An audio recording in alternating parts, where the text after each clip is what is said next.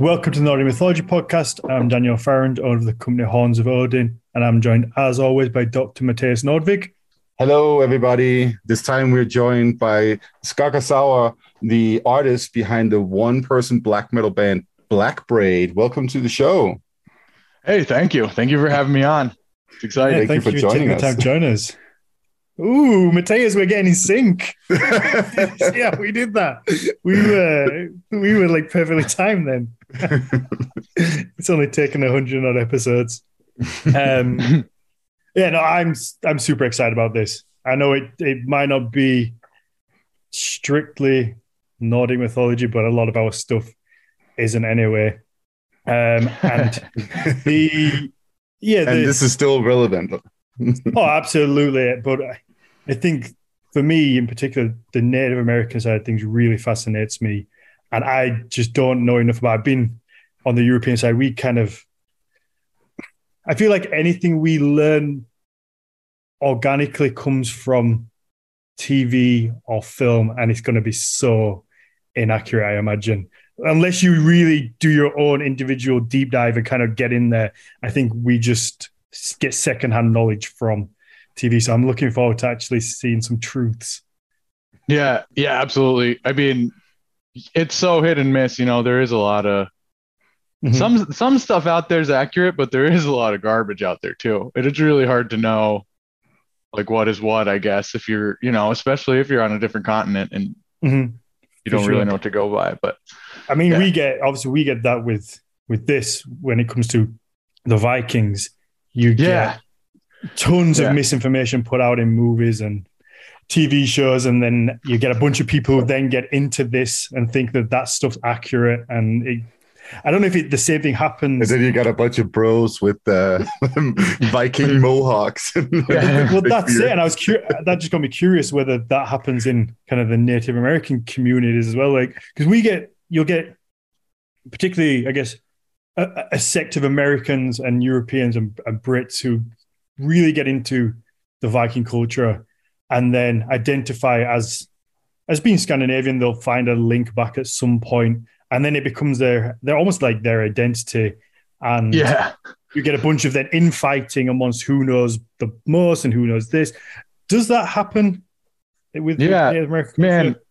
Yeah, it's almost, you know, it's like uncanny how big the similarities are there. Like it's almost the same situation, just going the other direction.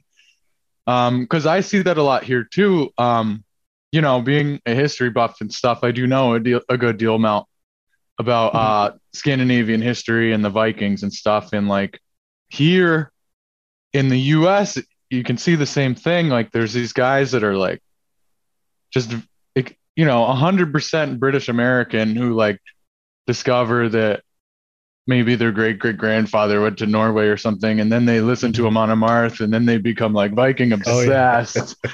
And, you know, they're, like, 100% Viking through and through, and it's, like, there's just, like, this huge kind of, like, fake culture around it. I don't really know what else to call it. It sounds kind of mean to call it fake, but, like, it's obviously, you know, it's not really based in truth when it comes down to it.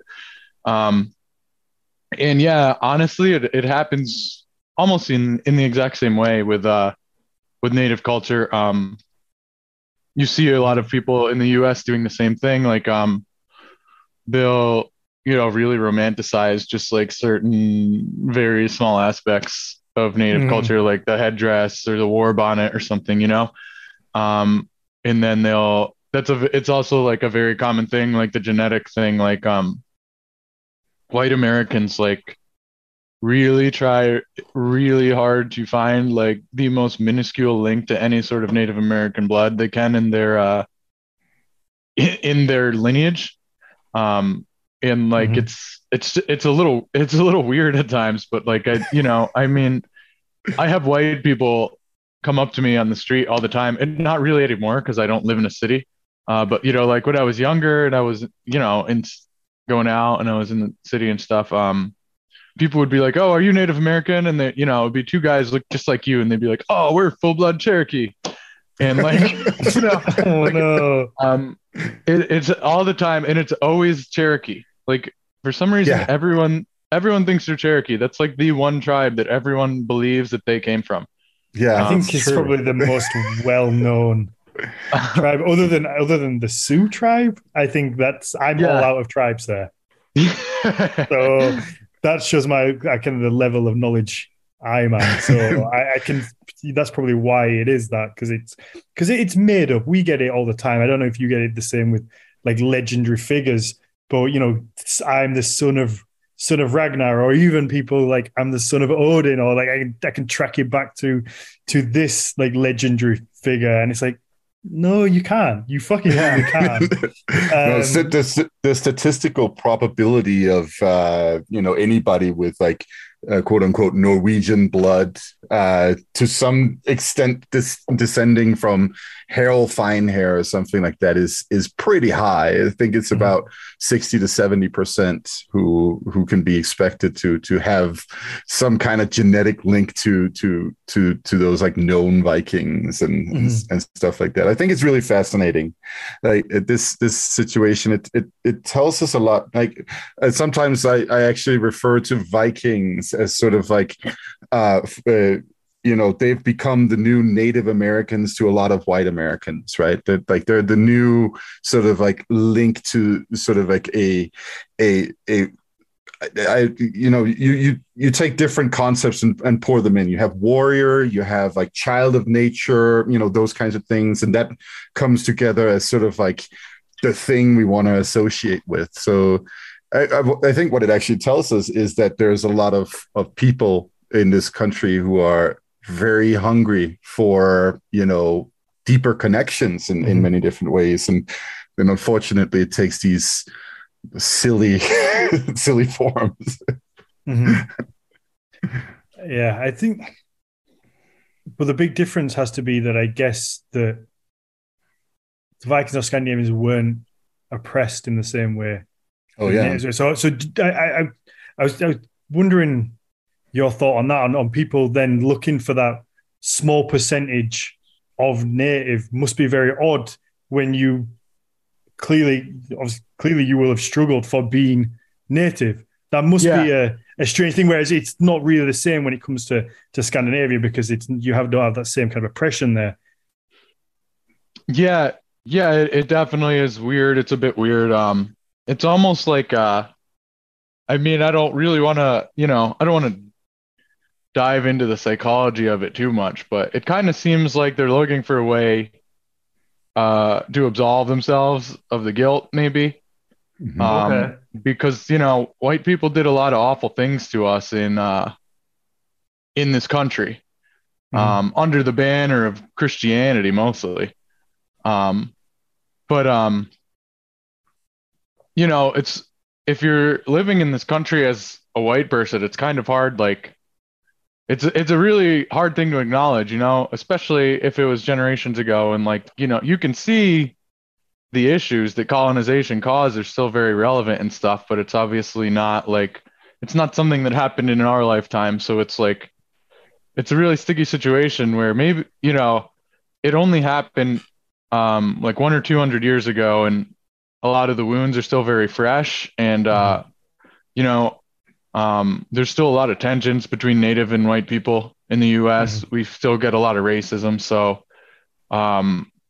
it's almost kind of like I think a lot of people kind of feel guilty about that.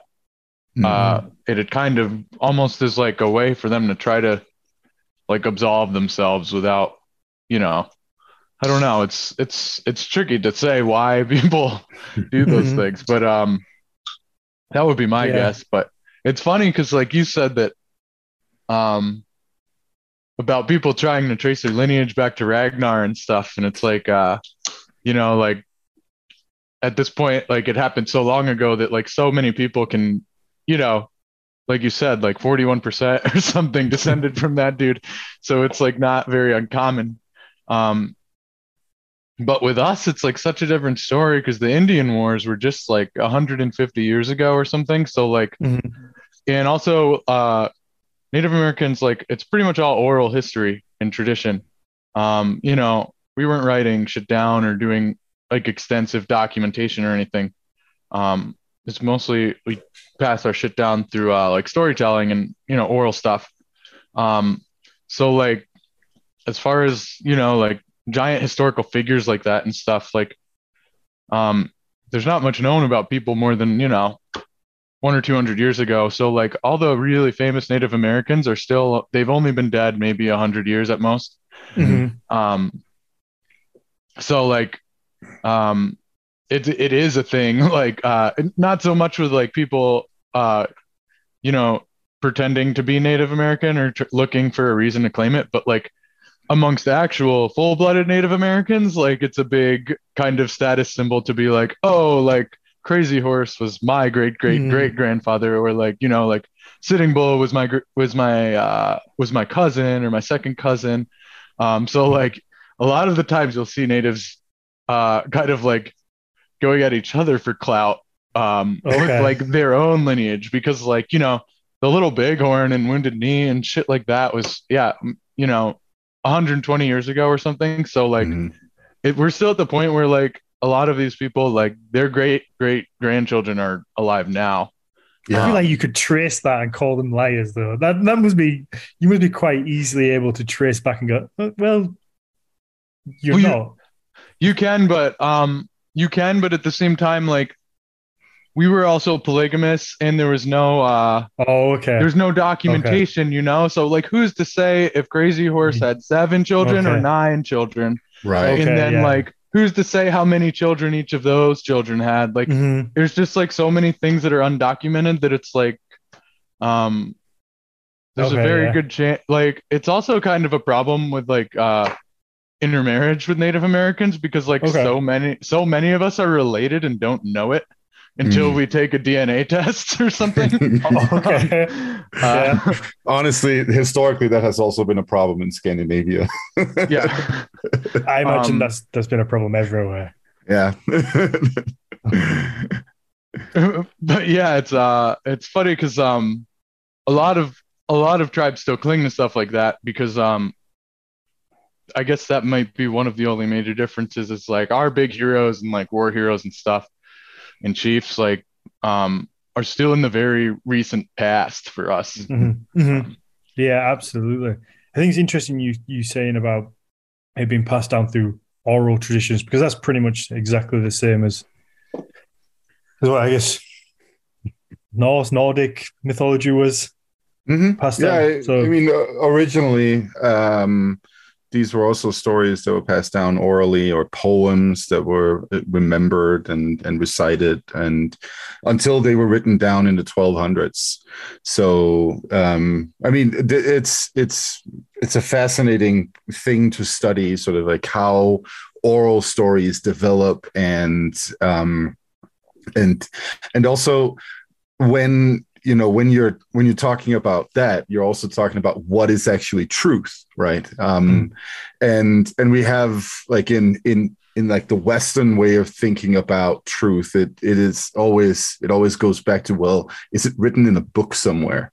Like that's been sort of like the standard for truth, right? And that's an entirely different too in oral traditions, where truth is actually like multifaceted in different ways, and also quite often has a lot to do with like relevance, like what this person is saying right now or telling in this story, is this relevant to us or not? And if it's not relevant, then there's also a tendency to say, well, then it's not truthful. But if it is relevant, then it becomes truthful.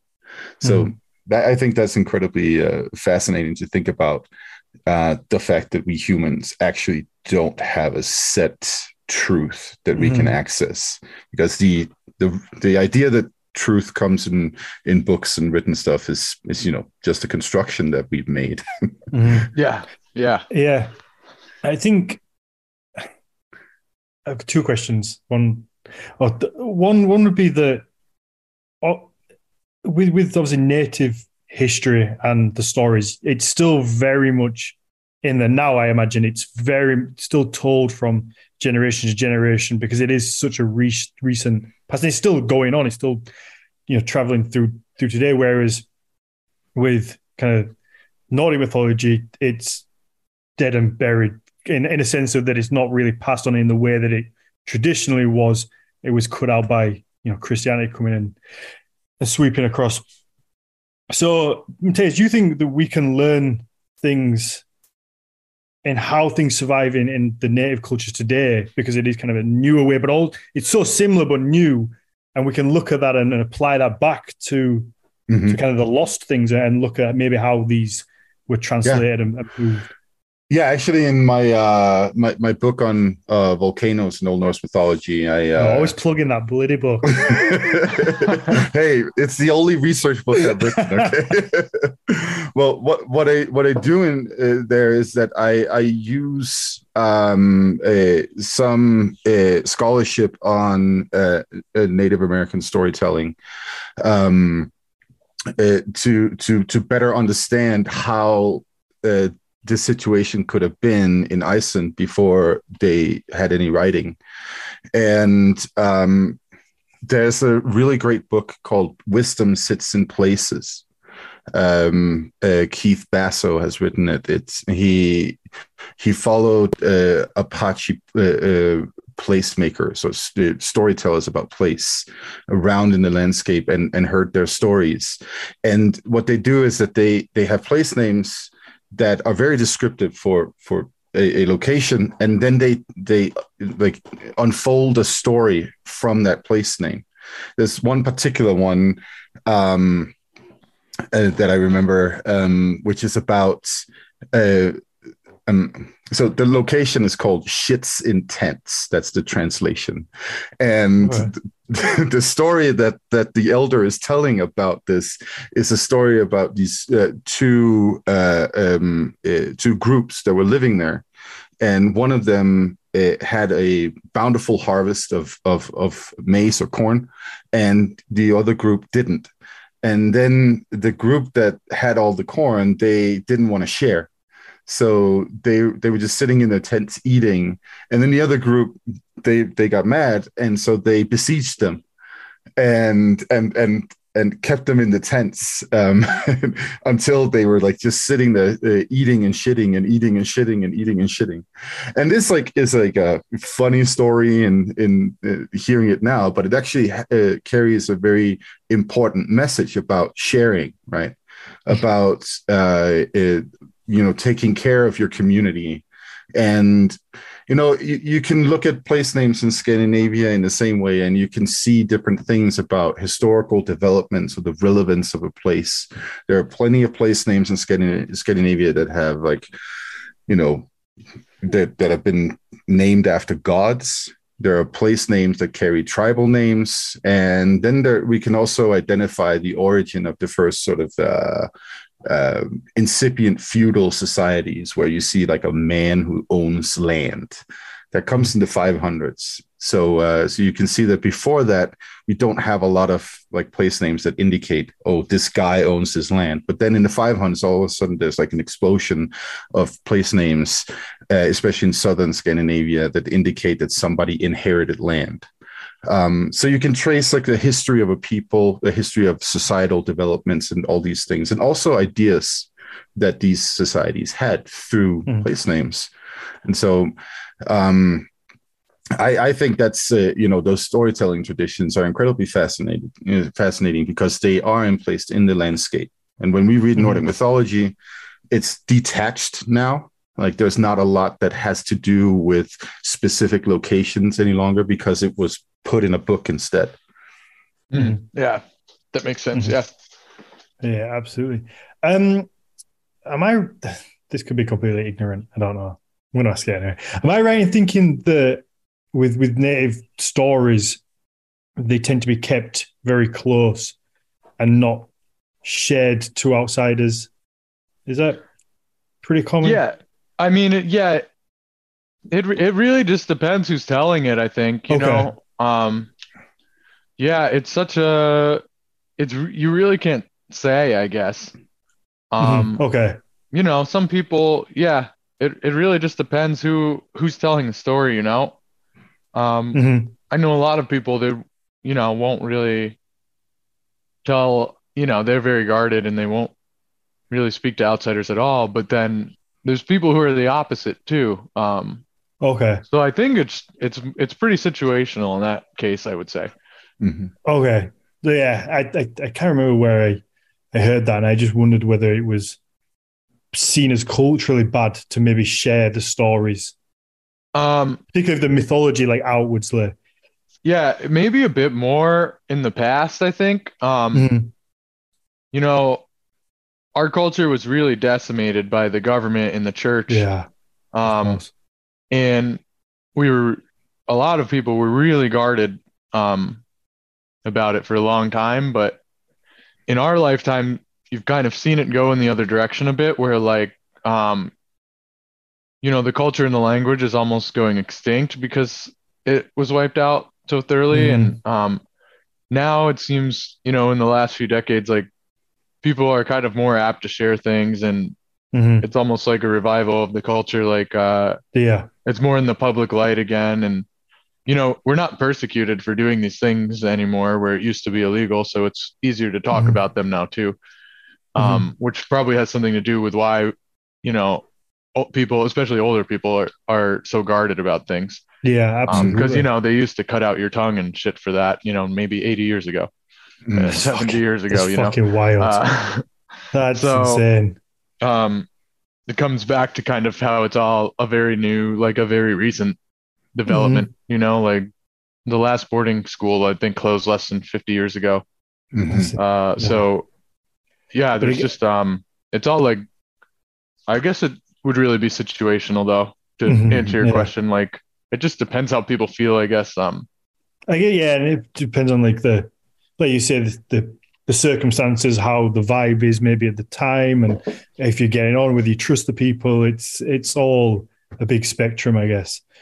That's another comparison I think we can kind of make. I imagine when Christianity came to Scandinavia, you had the same thing happen where you couldn't practice, you know, the old religions. So you had to then be inwardly and not share these stories anymore. And whereas there's a much bigger difference in time between then and obviously with Nate, but it's a similar sort of thing of it being pushed down and punished.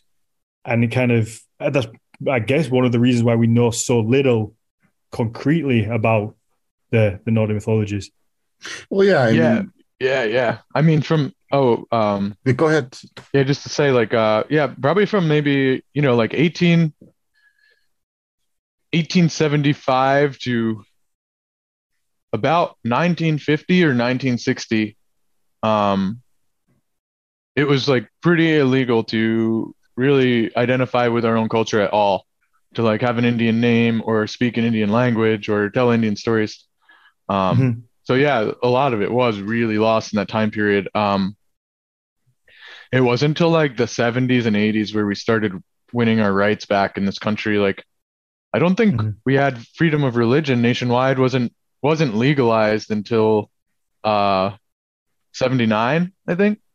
Mm-hmm. So it's all very recent, and I think that probably leads to why some people are still so guarded.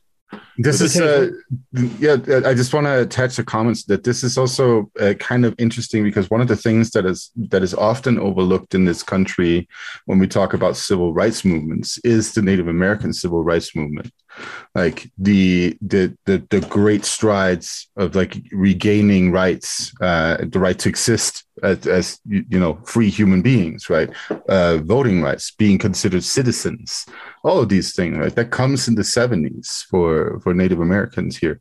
That's mm-hmm. very recent. Like, think about that. I think mm-hmm. it's crazy. Going to this the subject of like, what does Christianity do when it enters Scandinavia?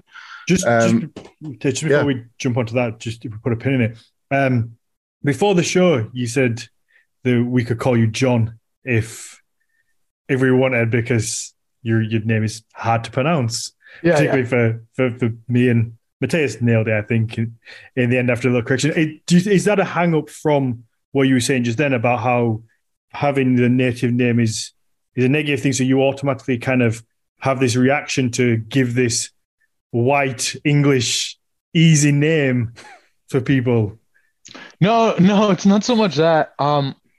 Sgah'gahsowáh is like an alias for me. Like, I took it because I play black metal. So I'm not like that.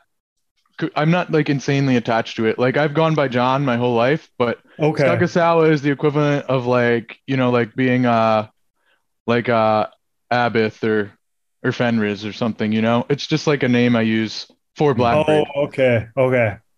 I thought that was your birth name, and then you just were simplifying it for us because, you know. No. I'm dumb and I don't know how I can pronounce it. No, it is like I took that name just for Blackbraid. So okay, that clears it up. Sorry, Matthias, carry on. Yeah, so what you see is the first thing that always happens when Christianity comes into a location is that the people get regulated in accordance with what is considered right or proper from the Christian perspective. So we can see in the medieval laws, like the main thing that they worry about is whether or not you do like pagan ritual. So there's a, you know, in the Norwegian law code, you have to see that there's like a stipulation that says you cannot go and make sacrifices to the heathen Vættir, actually, so the beings. And you also can't go Finnfara, which has that might be, like, for lack of a better term, some kind of shamanic ritual that we see both Sami and also Germanic-speaking Scandinavians doing.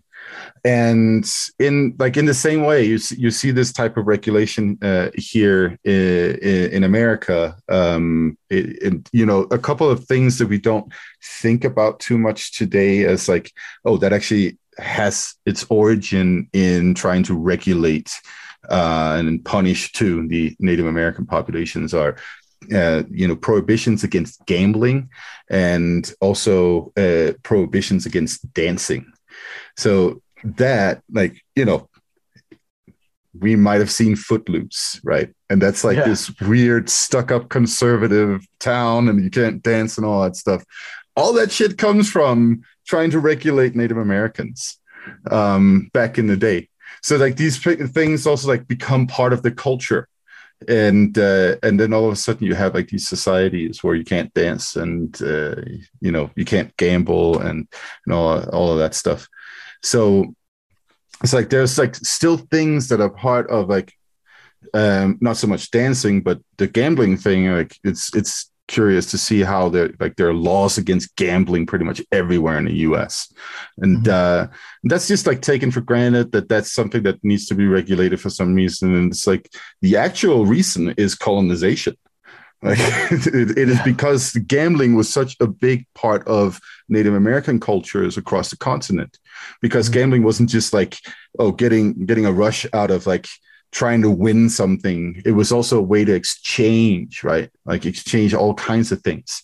And so like that was a way for the settlers to, you know, break a like core aspect of Native American culture in a way to disseminate the, you know, property in different ways. The gambling thing, I don't really understand it. Being a Brit, it's an odd thing. We can just gamble pretty much anywhere. It's not a thing. But I apologize if I come across as ignorant, but I guess I am, because I just don't really know that much about it. The gambling thing I've always seen on like TV shows, or kind of particularly being a fan of combat sports, there's always like talk of like the reserves being able to house things that maybe you can't have elsewhere. Yeah. What is that? Why is like the whole gambling thing? Because it does seem to be there's a lot of native casinos, and I've never really understood why. Natives are actually. I don't know the, you know, the details of the law, but natives are pretty much the only people in the U.S. allowed to gamble, for the most part. And that comes down to territory laws. So like you can't gamble legally on US soil. Obviously there's ways around it. Like, I think there's like online betting and stuff, and you know, there's race tracks and stuff where you can bet on horses or whatever. But it's like really hard, like to make a casino. Like you can't just make a casino or a racetrack like you could like, you know, start your own hotel or restaurant or something. Yeah. It's not this business. Like you are not allowed to make a facility because of like U.S. laws. Mm-hmm. But the loophole in that is that the reservations aren't considered U.S. soil. You know, they're sovereign nations. So if they never made their own laws against gambling, then it's not illegal on them. Okay. Okay. Does that bring a lot of wealth to the? Because do you get people like outsiders then coming in for the casinos for the right to gamble? I guess. Yeah. Then, yeah. Because anyone can go gamble. A revenue stream. Yeah. Yeah, that is really it. It is a major source of revenue for a lot of tribes, I would say. Mm-hmm. The ones that have casinos anyway. So yeah. There are a couple of exceptions here and there. Like for instance, the town I live next to, like Blackhawk, they have gambling too. But yeah, it is an incredibly difficult to get away with. Yeah. If I may shift gear. I really want to hear about Blackbraid. Oh, before we do, I know this might be a little bit of a dark path, but again, it's something that I know nothing about, and I'd love to know a little bit more about. And I saw it in the news, and somebody asked it in the chat.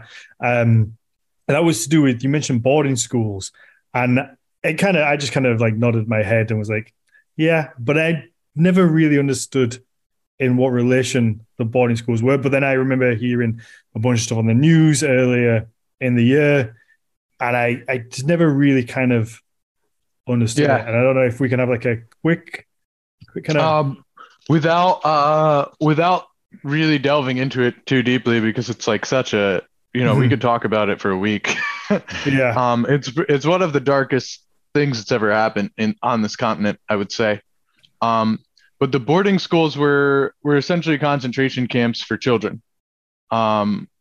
And they would send our children there, you know, they'd shave their heads and brainwash them, and they'd make them stop speaking their native language, and they'd give them all Christian names, you know, and they cut out their tongues if they spoke their language, torture them, things along that lines. You know, hundreds of thousands of children were murdered and put in unmarked graves at boarding schools over the course of like the last 100 years. And they were pretty much like institutes for, they were run by the government and the Catholic Church. And they were pretty much like institutes they were like concentration camps to erase our culture is what the main goal of them was. And like I said, those aren't really a thing of the past. Like, the last boarding school in Canada closed in 1994.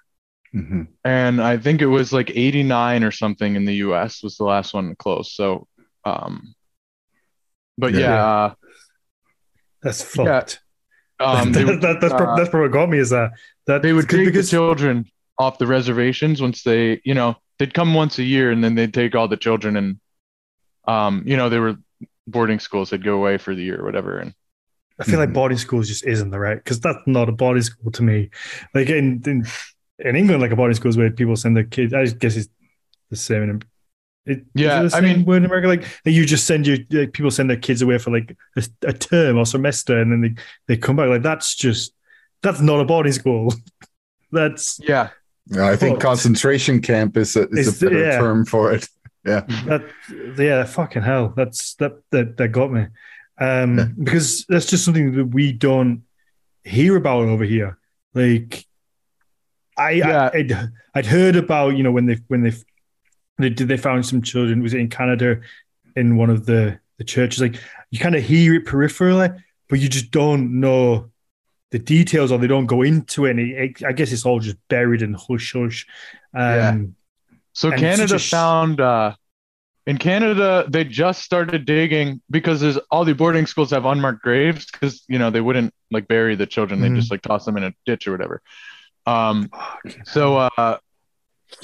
Canada like just started looking for unmarked graves last year, and that's like why it's in the news now, is because it's like kind of the wound has been like reopened. But I mean, so it should. Even in the last year, I think the number of unmarked children graves they found is up to like 16 or 17,000 now in Canada. Wow. Across the last 18 months or whatever it's been they're digging. And they've also only checked maybe like 20 or 30 out of like 150 schools. So holy shit. The number is definitely in the 100,000s. It's just like it's one of those things like no one really wanted to talk about. So it kind of just did like get ignored for most of the last century, and now it's kind of getting uncovered again. But good. Yeah, it's like the tip. It's kind of like the tip of the iceberg that you're seeing right now. Like, there's definitely a lot out there that still isn't being talked about. Yeah, yeah. I imagine it's scary to even think how deep it goes, because once with things like this, once the the car goes and the house car starts to topple. There's no stopping it. Once people start really getting into it, and particularly these days where things spread online so fast and people get rally behind it, and you see movements behind it, I guess the layers start to come off, and it just, you can't put that back in the box. As much as the government, as much as Christianity want to fucking jam that back in the box and hide it, like once it's out, I guess it's out, and it starts to, it might not be as quick as it should be, but it does start to slowly turn and kind of escape. Yeah, yeah. But unfortunately, the people responsible are probably fucking dead and buried, and are never going to feel any reparations for what they did. Yeah, yeah, most likely. I mean, it's mostly the church is what it is. The government was involved equally, but like the church, the Catholic Church, really spearheaded the boarding school movement. Yeah. Fucking up.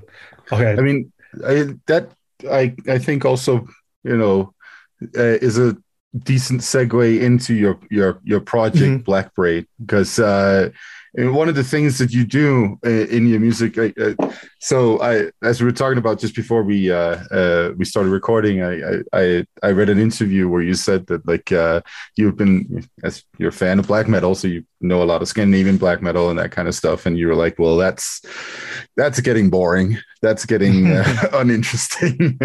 And so what you did is that, like, for your music project, you have combined the sounds of black metal, the sounds of like nature, and also traditional sounds of different kinds.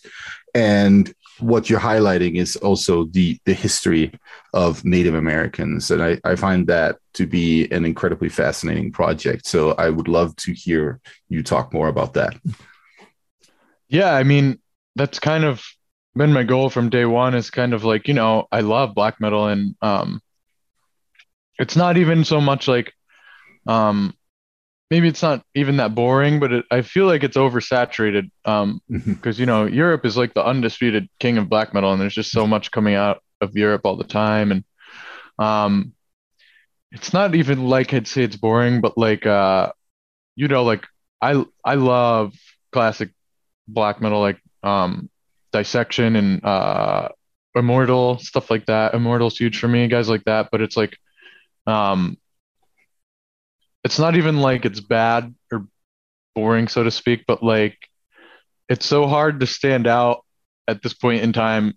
It's just because these albums come out and I'm like, oh, this sounds like Immortal, but it's like really hard not to just be like, oh, like these guys want to be Immortal, or like these guys want to be Bathory, or, like Darkthrone or something. Like,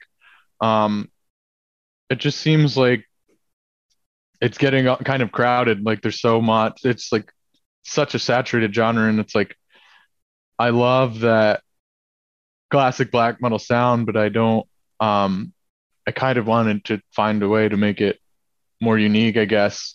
Because, as much as I love that stuff, like Immortal and Darkthrone and shit like that, like, it just didn't seem interesting to me to put out another, like, really northern wintry pagan album. Yeah. So like I wanted to have something unique in there, and I also really just want to write genuine metal. So I wanted to write something that I could identify with, you know, and that like comes from my heart and stuff. And you know, there's also like not really any really fucking great. I mean, there's a ton of great Native American black metal guys out there, but they're all like really small and underground. Yeah. And you know, there's no Native American like Metallica or Ozzy or, you know, or Mayhem or just some like powerhouse of black metal. Like there's, you know, there's no Darkthrone or Mayhem or any of those guys equivalent. And getting big was never really my intention, but it's just like I kind of wanted to just like be, you know, it's almost like I see all these guys, all these other Native guys that are doing awesome black metal, and like it really seems to be taking off here in the US. It's becoming a bigger movement so fast, and they're doing great things, and like I love black metal too, and it was kind of just like, hey, I should get in on this, like I really want to write some black metal. And like it was almost like, you know, seeing what a lot of those guys did that were around before me was like kind of just like the kick I needed to like make my own music, I guess. So yeah it's, I mean, it's, everyone has a USP as well. You have to have like your own little unique thing that's just different, because whether it's black metal or it's Viking music like Vodruna, Highland, you get so many people who just copy or try and imitate that because they think that's the way to success. And then there's just a shitter version of the real thing. Like, you know, true artists, they carve their own path and they go, okay, I'm inspired by this, but I also love this, or this is my heritage, this is my culture. And I'm going to put the two together and go in this slightly different direction. And then, you know, like I say, create your own path. And that's where success lies. And it's fascinating when you said you there was no aim to get big. And usually that's when it actually happens, when you're not looking. So many people, they search for success and it never comes. But then when you just focus on your craft and you just want to make cool stuff that you love, then that's when it resonates with people and they go, okay, well, this guy is fucking for real. Yeah, definitely. Yeah, I mean, that was really what I was going for. It was just like, I really wanted to make a black metal album that I was feeling kind of uninterested with a lot of the stuff coming out at the time. And I just like really wanted to make something interesting, I think is what it comes down to. So I'd say that, you know, you're totally right. There's a lot of like really awesome Native American black metal out there. I follow a couple bands here and there and like try to keep up, but I'm sure there's a lot more that I haven't, you know, got on my radar yet. Hopefully. I'm sure you can get some recommendations. Yeah. Yeah, of course.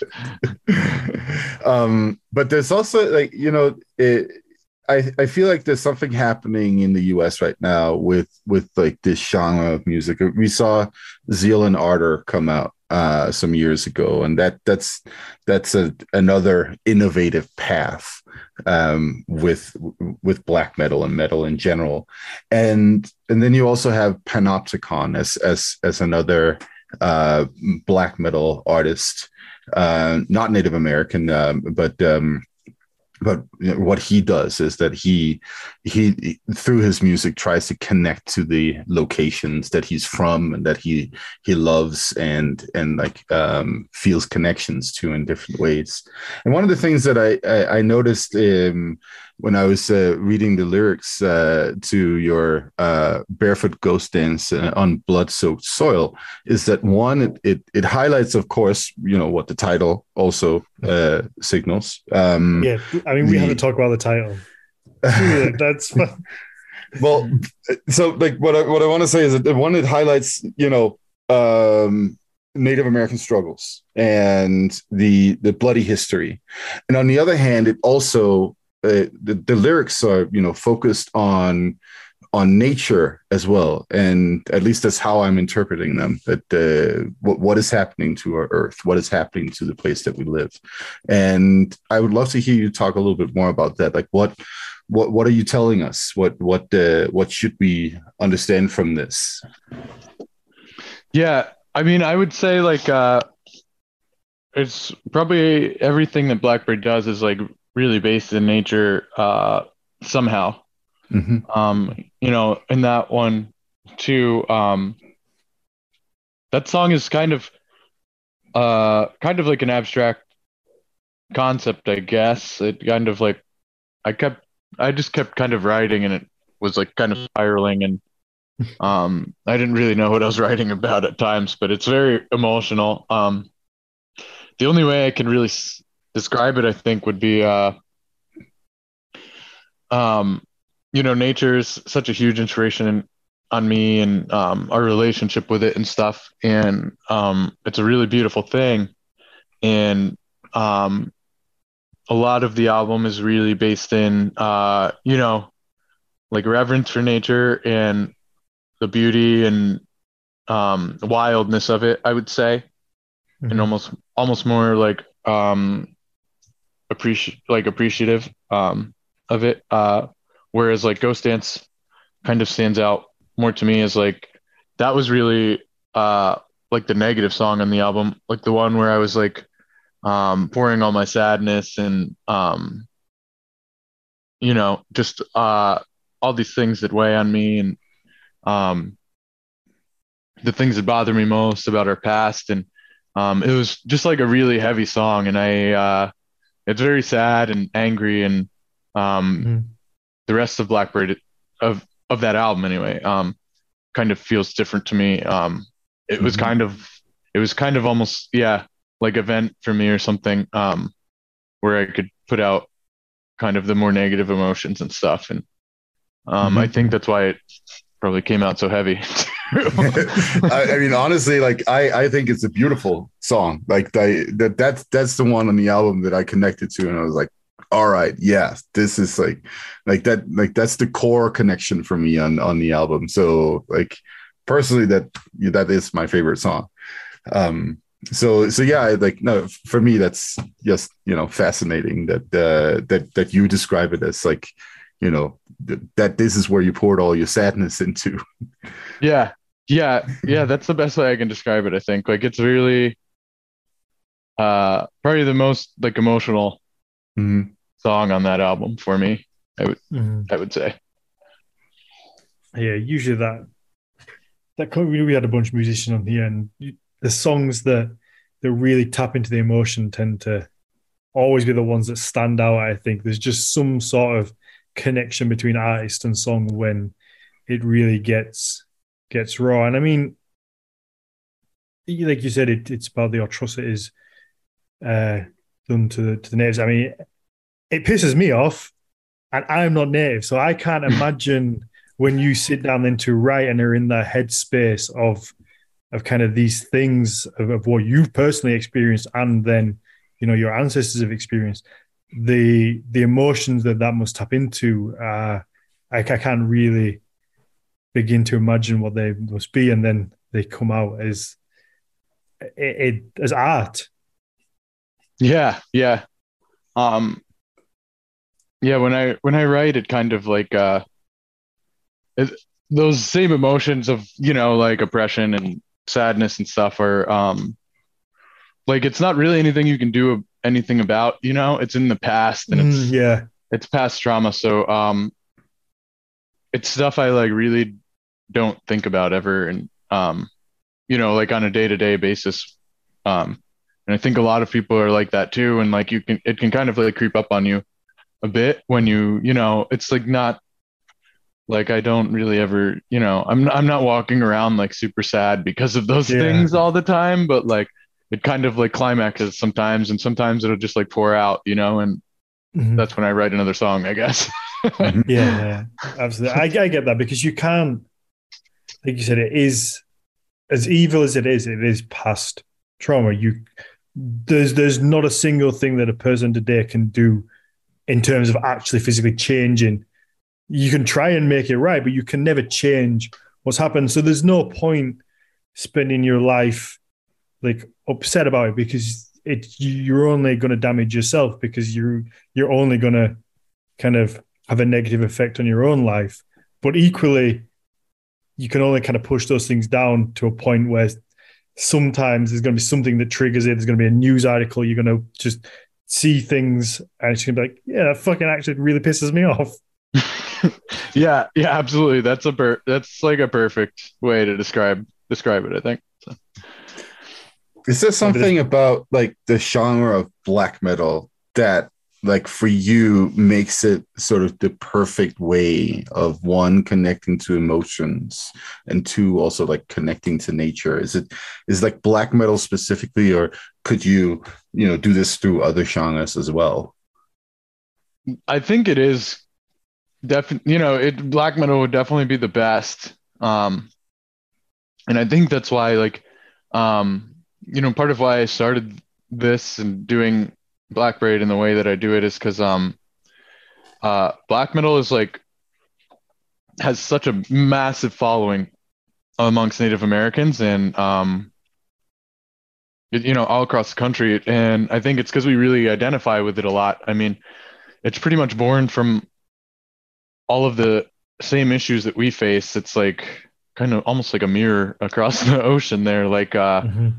It's really based in nature worship and paganism and kind of connecting with the land, but there's also insanely dark aspects to it, and it's extremely anti-Christian, and mm-hmm. Black metal is made by pagans that were oppressed by the Christians and have been fighting it since the formation of black metal, like being anti-Christian and things like that are have like always been like right at the forefront of the genre. And it's just so similar to our life experience just as mm-hmm. natives. Like there's so many natives that just love black metal anyway. Mm-hmm. And it's, it just seemed perfect, like, and it's, even way before any of these native black metal bands existed, like, we all love like everyone loves Mayhem and Immortal mm-hmm. and Satyricon. Like everyone just loves all the natives love black metal, so it's like they fit really well together, I guess. Yeah, that's so fascinating, because for me, particularly in the UK, it feels like the metal scene, and I guess the whole rock scene in general, like covering all the genres, have just declined from when I was a kid. It felt like it was much bigger.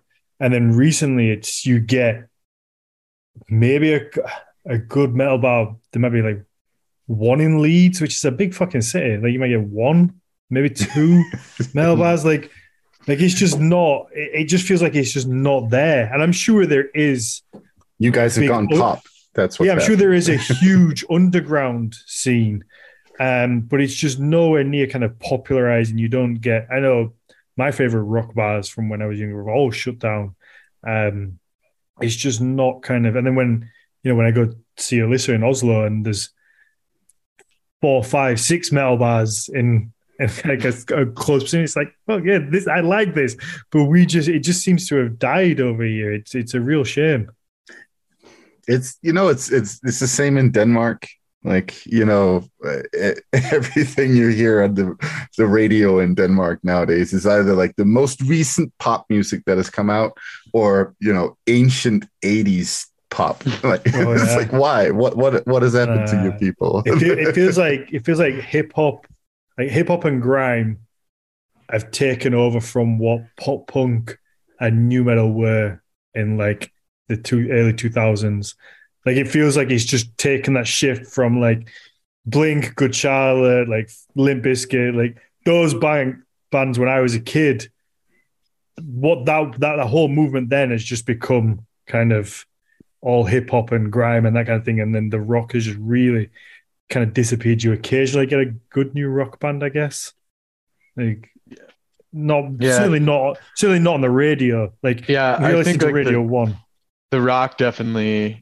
Just the straight up like rock and roll genre probably suffers the most, in my opinion. Mm-hmm. Like, I'm not saying there's no there's no good rock and roll bands out there, but it's just so much rarer than it was 20 years ago, you know?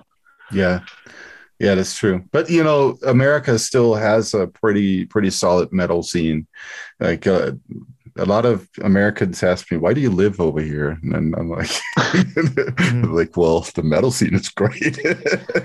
So what do you think the reason is for the decline? Do you think it's just like changing tides, like things just come and go, and rock and metal will have its day again in kind of like the popular culture? Yeah, it's very hard to say. I don't really know, honestly, like what drives people to make great rock and roll, but it seems like less people are doing it recently. So yeah, it really does. It could be a case of the people are still making it. It's just not popular, so it's not kind of getting put on fucking MTV or like. You know, still a thing?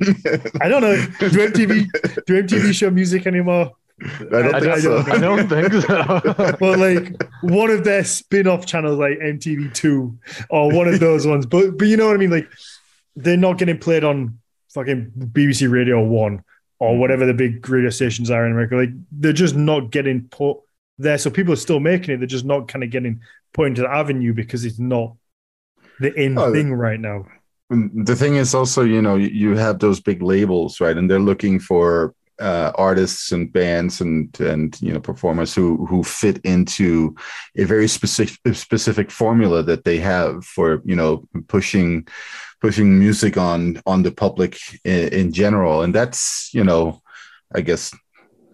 Is Justin Bieber still a thing? I don't remember, but I haven't been clued in with like pop music for like decades now. So. Fucking Justin Bieber. Yeah, I think he is. And part of it probably comes back to artists like him too. You know, where like they don't write their own music. Mm-hmm. It's probably a big part of it, I think. You know, they have like a ghostwriter or something. Like 30 or 40 years ago, that was kind of unheard of, you know, like yeah, it was happening a little bit, but now like the big pop rock bands, like 90% of them ghostwrite. It used to be, you know, I remember seeing at least more than half of them would write their own things in the past. You know, it's become a thing where it's like, it's probably one guy, you know, there's probably six guys or seven guys that wrote the entire top 40 chart. And they're just reselling their work to everyone.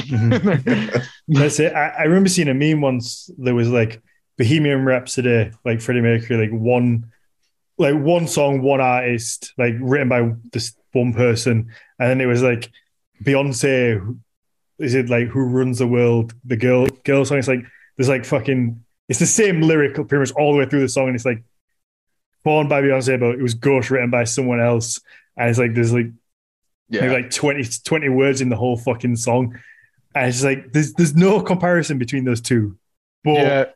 It's almost like they've just found a formula, kind of like Disney do, like Marvel do with Disney films, Disney do with Marvel films now and the superhero films. It's all the same fucking film, just put with a new fancy cover on it. Whatever superhero, they take the same model, they put a new little shell on it and put a, you know, make it look nice and then go, okay, here you go. And everyone laps it up. It's the same fucking thing. They follow the same path. Like the hero almost gets there, then has a little bit of struggle, and then comes back at the end. Like it's the same. Thanks a lot, Joseph Campbell, for your fucking hero's journey bullshit. It's the same. It's the same model every time, and everyone laps up. And I feel like they've done that with music now. They know these little artists what they have to do, and it's almost like lab created musicians. They go, okay, you need to look this way. Do this, act this way, sing this song, and they're just a pretty face with a voice now. They're not artists or musicians anymore. That's a perfect. I mean, the Marvel movies are a perfect analogy because it's like that's exactly what they are. I mean, I give up on them. Don't get me started on them. I don't really understand people's obsession with them, but to me, it's like it's kind of like blatant like. military U.S. like propaganda, like wrapped up in like superheroes, and it's like I don't understand how people could watch. Like we're on like the 5th or 10th Avengers movie, and like they've all had the same plot, and people are still watching them, still lapping up. Yeah, I gave up. Yeah. I think I got to like end game because I used to watch them all, like every one of them, because I was a big comic books fan, and then I watched them all until Endgame, and then they started releasing all the TV shows on Disney Plus, and then all the films. I'm like, I can't fucking keep up. I cannot keep up with this, and they all kind of link in. And I'm just like, I don't have the time, and they just they're all like I say, just all remodeled of the same thing. It's just whatever. I'll maybe I'll watch it.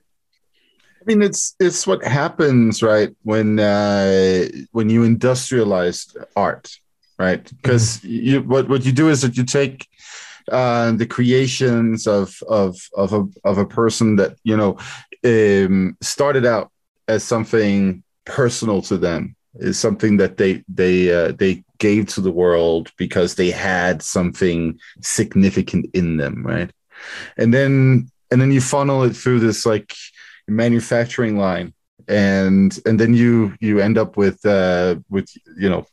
airport books and Marvel movies and the same shitty pop music over and over again. And like hip hop is a great example of this too. Hip hop used to have a lot of soul and character. It used to be telling us a lot of things about the people who were writing it and the worlds that they were living in and so on. Well, it was from a struggle and oppression. It was raw. Mm-hmm. Like black metal was, and I guess still is, like from that raw place. Exactly. And then you have some 80s looking producer boss who shows up with his big fat cigar, and he's like tinted glasses, and he's like we're gonna turn this into an industry, and then boom, the spirit of it has gone, right? And so now all hip hop is like while somebody is going right. So there you are. Yeah, it's everything gets fucking ruined, isn't it?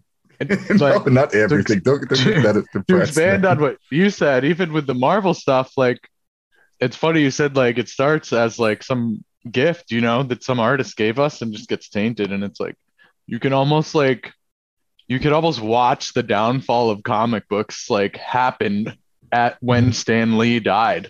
Like as soon as his hands weren't in it anymore, it just became a market instead of an art. And like, now it's kind of embarrassing what it's become, but like, it's sad because, I don't even know how long ago he died. I think it's only been maybe 5 years or something, but like, I'm sure he'd be very upset to see the amount of decline that has happened in like less than a decade.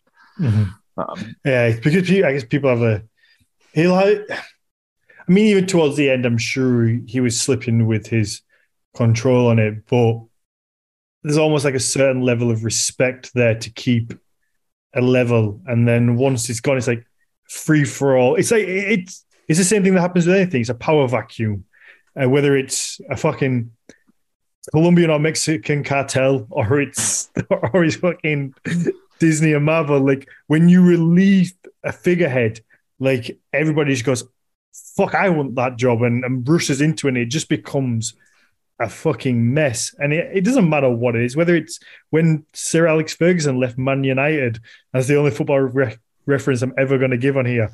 But it's the same thing. It's like you have this person who's there for well over a decade, and then when you remove them, everyone goes, "What the fuck do we do now? I want that job," and everyone just runs for it, and just makes them. It just all falls to pieces.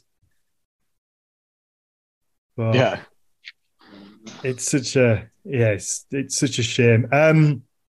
We were gonna briefly or talk about any comparisons between the two, because I think it's commonly accepted now that the Vikings made it to L'Anse aux Meadows and there was some form of settlement there on the east of Canada, mm-hmm. and there was some contact with natives. So do we know how far that went, Matthias? I don't know if maybe you're more clued up on that, on how far that kind of spread. And then are there any links we can make between the two cultures that we can kind of say, whether they were directly passed between or something, I don't know, whether... Okay, so... exchange of information. Right, yeah. There's a couple of things to say. So one thing is like, do we see links between, like, you know, what we can call Scandinavian culture and Native American cultures, right? Because there are many on this continent. Nothing that we can say is sort of like a direct result of interactions in that time period. It's not like there's been, like transferal of like stories or rituals or anything like that between the groups that we can at least identify. I mean, that doesn't mean that it might have happened. Like that doesn't mean that it might not have happened. It could have happened, but what we can't say. What we can say is that the Eurasian expanse, right, especially Central Asia, that whole area has been a cultural powerhouse for a lot of early cultures and traditions, right? So think of what is now like Western China, Mongolia, Southern Siberia, that whole area. We see a lot of similarities between existing cultures in that general area and North American cultures, and also some European cultures. And one example, for instance, is the creation myth that we see in a lot of different cultures, in sort of that belt around the northern hemisphere. One of the most well-known ones is the creation of Turtle Island, right, where we have, depending on which culture we talk about, it's either a water bird of some kind or it's a muskrat that brings up mud from under the water and puts it on the back of a turtle. And we have similar types of stories in Siberia, across all the way to Scandinavia. And the most well-known one from Scandinavia is the one that we find in Kalevala in the Finnish mythology, where the world is built on the godmother, where it's the same, but taking mud from the bottom of the ocean and putting it on top of her. And there also seems to be a reference to that in Scandinavian mythology in Virlospa, where we have the three creative gods that is said to lift the world out of the ocean as well. So that's like a possibility of some like deep link that goes far, far back in time and has its origin in that Central Asian area. And the other creation myth we have in Scandinavia, right, is the story about how the world is created from Ymir's body. Like his flesh becomes the soil, and his bones become the rocks, and his hair becomes the trees, and all that stuff. And the Zuni here in this southwest, they actually have a very similar story. And this is also a story that we find in several places in on the Asian continent. So yeah, that's those are some examples of like these possible similar types of stories that have their origin far, far, far back in time and then have spread out like that. Now, when it comes to like the history of interactions between Scandinavians and Native Americans in the far east of North America, we know that.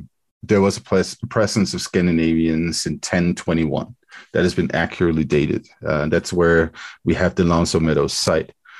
We also know that was a short duration. Like it wasn't a long a long stay. It wasn't it's like a colony or anything like that. It was probably like a trading station where they were going over and then like trading with the Mi'kmaq.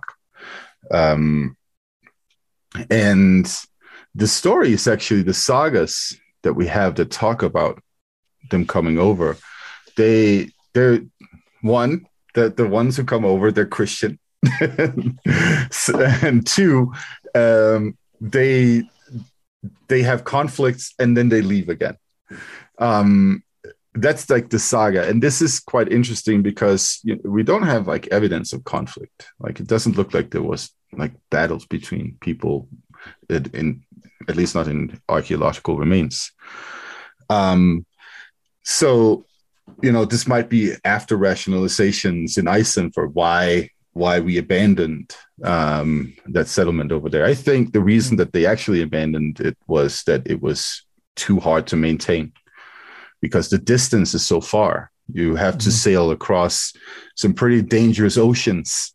And essentially it was the main reason that they were going there, I think, and a lot of other scholars think that as well, is that they were looking for wood, because that didn't grow in Greenland where they had settled, and there wasn't a lot left in Iceland either. So they were looking for wood to build ships. And so when they started losing ships in that, on that dangerous journey, essentially, it's just like a resource situation. You can't maintain that any longer. That's probably why they abandoned it. Mm-hmm. So you think it was abandoned and not kind of? Yeah, I think so. They moved elsewhere. I mean, there's all sorts of theories of them going down, down the coast and then settling inland, or the theory where they went to Mexico. I don't think so. I mean, there is all sorts. Went to Minnesota, obviously. Yes, carved runestones over there. But there's all these things. But am I not right in thinking that there was a ship repair port at L'Anse aux Meadows? Like there was something which would at least suggest that it was semi-permanent if they set up. I mean, they did build something that they probably intended for it to be permanent. But then I think, it's too resource intensive for, 1,500 people maximum in southern Greenland to maintain that. Yeah. It was too risky as well. They would have to sail over to like straight across from Greenland to Baffin Island. This we know from the sagas because they describe it. They say we get to Hetland first. That's the land of the rocks, and then you sail southwards to Markland. That's the land of trees, and then you get to Vinland, which means the land of meadows or the land where grapes grow. And interestingly, in that L'Anse aux Meadows site, they found, I think it's called a butter walnut or something like that. And they don't grow at that latitude. That has been traded from farther south, where, and the interesting thing is that type of tree grows in the same zone where you also have grapes. So they might actually have called it, grape land or wine land, because they knew that existed there. Mm-hmm. So, but that's really that. Now there's a bunch of like myths about what Vikings did and all that stuff. If you go to Rhode Island, you can see this nice Romanesque late or maybe mid 1500s tower built in stone, probably by Portuguese or something like that. Oh, that people claim is a Viking tower. It's yeah. Oh, it was partly Templar as well, wasn't it? Oh, yeah. There's like all these theories. The Templars have something to do with that. The Templars, the Freemasons, Templars, Freemasons, and Vikings all go together in those fantasies, you know, like they come from the same place. And there's also in Boston, there's a park where it says, like, there's like this beautiful statue of Leif Erikson wearing what appears to be like those modern like cycling shoes that you clip in to the pedals, and then like really tight tights and a cheerleader skirt and a metal bra of some kind. And that's supposed to be a Viking outfit. And then it says that he built his house there in that park some time ago. And I was like, no, he didn't. But great story, guys. It just gets lost, doesn't it? And well, you know, yesterday was to some people, I guess, Columbus Day. I don't know who actually celebrates that anymore. Is that still a thing? Like for like, you know, some dude in Alabama or something. I don't know. So, and you know, Columbus is one of the people that people have latched on to prop up their colonization of this country, right? Another one is of course also Leif Erikson, right? So back in the early 20th century, there was like this war going on between Anglo-German / Scandinavian settlers and then like Italian Spanish settlers about like who could claim this country, right? So like the Anglo-German Scandinavians, they all latched on to Leif Erikson, and that's where all of these stories come from, right? About you know, settling in Boston and I don't know what. So here's something funny and also embarrassing. Until it might also be show the British in me and our ignorance of assuming everybody is like us. That I thought until I was mid-20s, I thought Christopher Columbus was British. Like, I thought until me, I mean, embarrassingly late. And embarrassingly late, Mike. We don't really learn about Christopher Columbus in British history. It's not. It's kind of like skirted around as he discovered.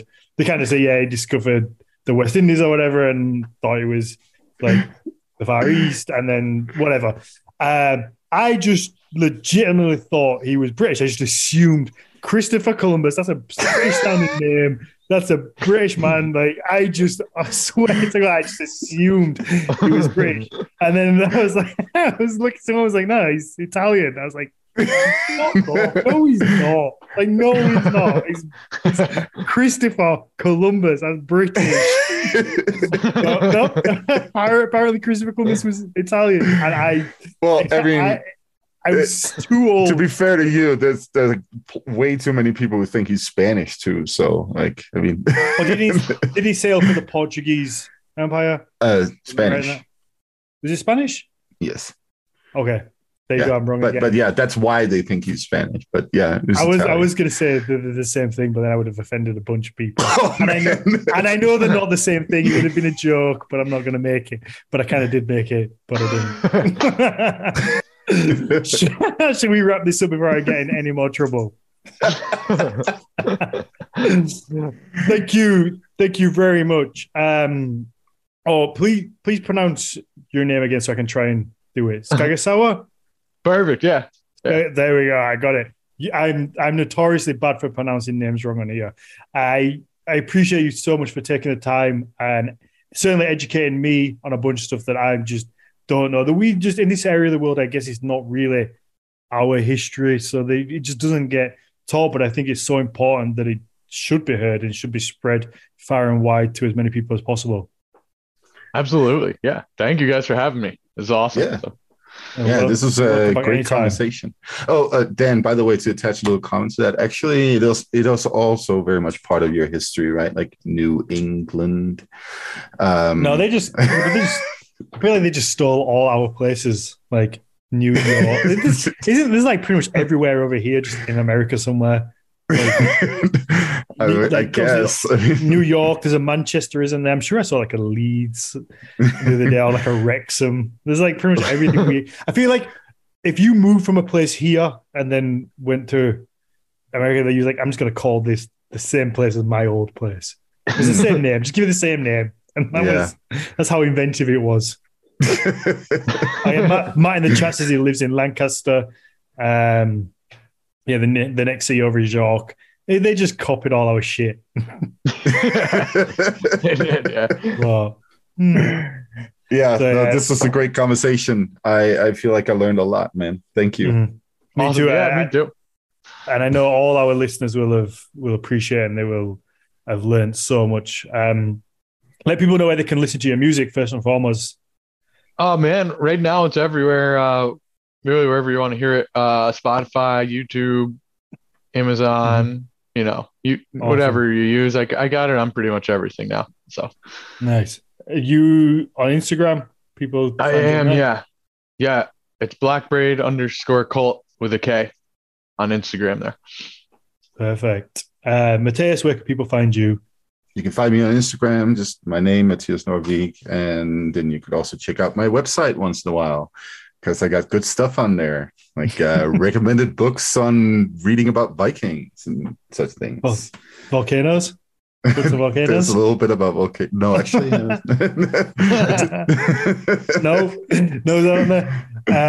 If you want to follow me personally, it's Daniel_Ferrand1. Obviously, you can follow the business at Horns of Odin.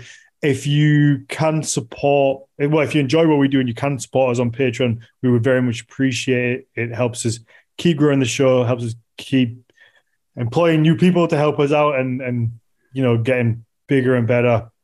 We're going to be doing story time again. I spoke to Jonas last week. He wants to come back and do story time maybe once a month, which will always be good fun. If you haven't ever listened to story time, so please it's worth just getting the lowest Patreon subscription and listening to the story time episodes. Me, Matthias, Jonas sit down and Jonas reads one of the sagas. We did the whole saga of the Volsungs. He put on a bunch of different voices for the characters. It was a really good time. There's the whole bunch of those episodes are on Patreon you can listen to. If you can, please go check that out. Obviously, you can follow us on Nordic Mythology Podcast on Facebook, Instagram, the website, the usual places. And thank you very much. I loved this. It was a lot of fun. These episodes are always the best for me, where I can just learn things and get sucked in. Awesome. Thank you guys. Thank you. Yeah. It was a blast. So thank you very much. Take care, and we'll let you know when the episode comes out and so you can check it out, share it, whatever. All right. Sounds good. Awesome, man. Take it easy. Have a good day. All right. Thanks. You too. Take care. Bye.